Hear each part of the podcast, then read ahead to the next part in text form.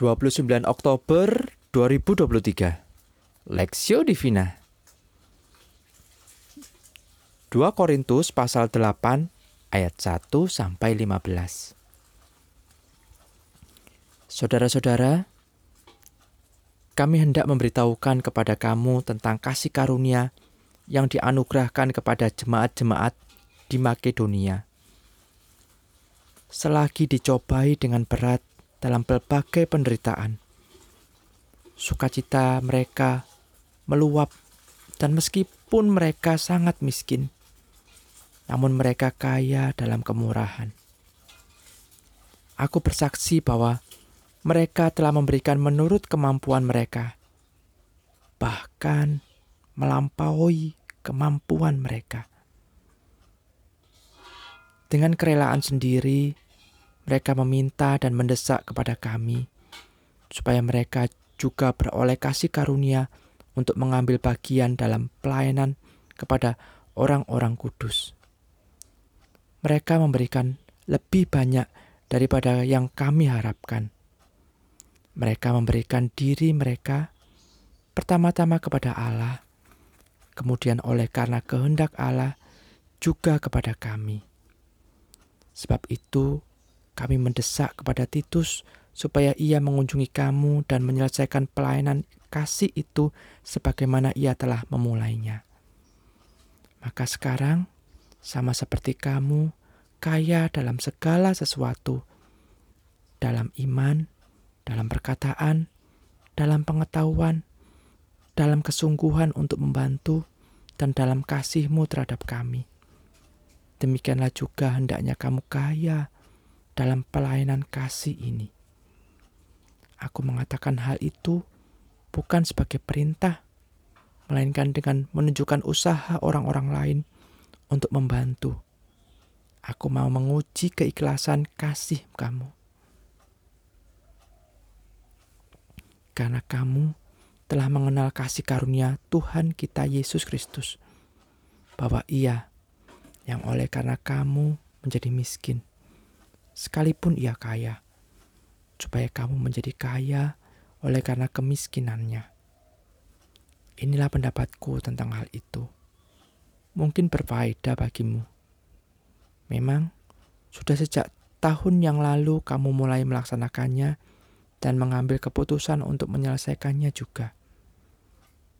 Maka sekarang, selesaikan jugalah pelaksanaannya itu. Hendaklah pelaksanaannya sepadan dengan kerelaanmu, dan lakukanlah itu dengan apa yang ada padamu.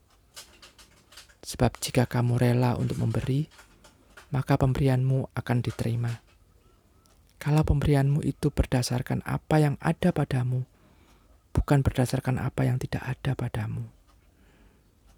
Sebab kamu dibebani bukanlah supaya orang lain mendapat keringanan, tetapi supaya ada keseimbangan. Maka hendaklah sekarang ini kelebihan kamu mencukupkan kekurangan mereka, agar kelebihan mereka kemudian mencukupkan kekurangan kamu, supaya ada keseimbangan seperti ada tertulis, orang yang mengumpulkan banyak tidak kelebihan, dan orang yang mengumpulkan sedikit tidak kekurangan. Kaya dalam kemurahan perspektif.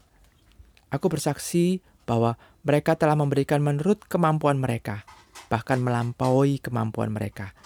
2 Korintus pasal 8 ayat 3. Tidak perlu menunggu kaya untuk berbagi. Mungkin kita sering kali mendengar ungkapan ini. Semangat ini dimiliki oleh jemaat Makedonia. Jemaat di Makedonia bukan jemaat yang berlebihan, apalagi kaya. Mereka justru sangat miskin. Ditambah mengalami berbagai penderitaan karena iman kepada Kristus. Kondisi tidak baik menurut pandangan manusia itu tidak membuat mereka menjadi orang yang hanya mengasihani diri sendiri, marah-marah, dan menuntut perhatian dari orang lain.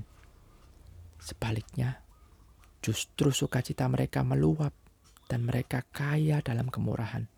Ayat 2. Ketika jemaat di Yerusalem mengalami kesusahan, yaitu bencana kelaparan, Paulus mengajak jemaat-jemaat lain untuk berbagi, menolong jemaat di Yerusalem. Jemaat di Korintus pun ikut ambil bagian pelayanan kasih ini. Namun rupanya pengumpulan bantuan tersebut tidak berjalan lancar sehingga Paulus perlu mendorong mereka untuk menyelesaikannya. Ayat 10 sampai 11. Selain itu, Paulus juga memberikan contoh nyata bagaimana jemaat Makedonia, meskipun mereka sangat miskin, tetapi mereka berinisiatif mendesak untuk ikut ambil bagian dalam pelayanan, pelayanan kasih ini. Bahkan mereka memberi melampaui kemampuan mereka. Ayat 3. Mereka mengorbankan kebutuhan pokok mereka demi dapat membantu jemaat di Yerusalem. Itulah sebabnya Paulus menyebut bahwa mereka kaya dalam kemurahan.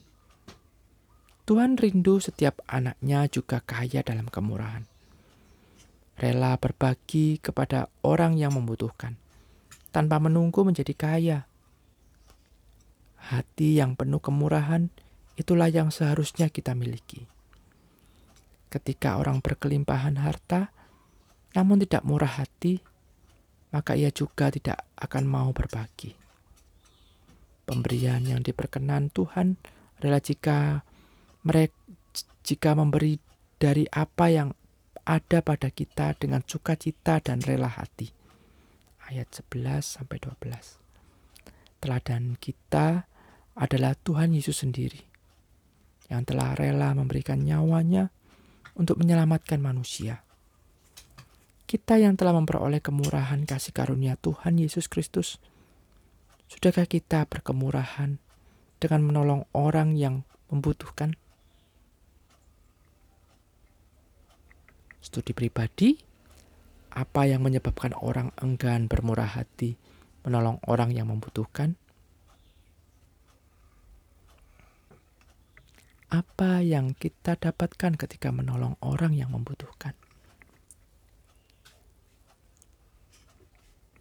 Pokok doa Berdoalah agar setiap anak Tuhan memiliki hati yang murah hati, mau menolong orang yang membutuhkan dengan sukacita dan rela hati.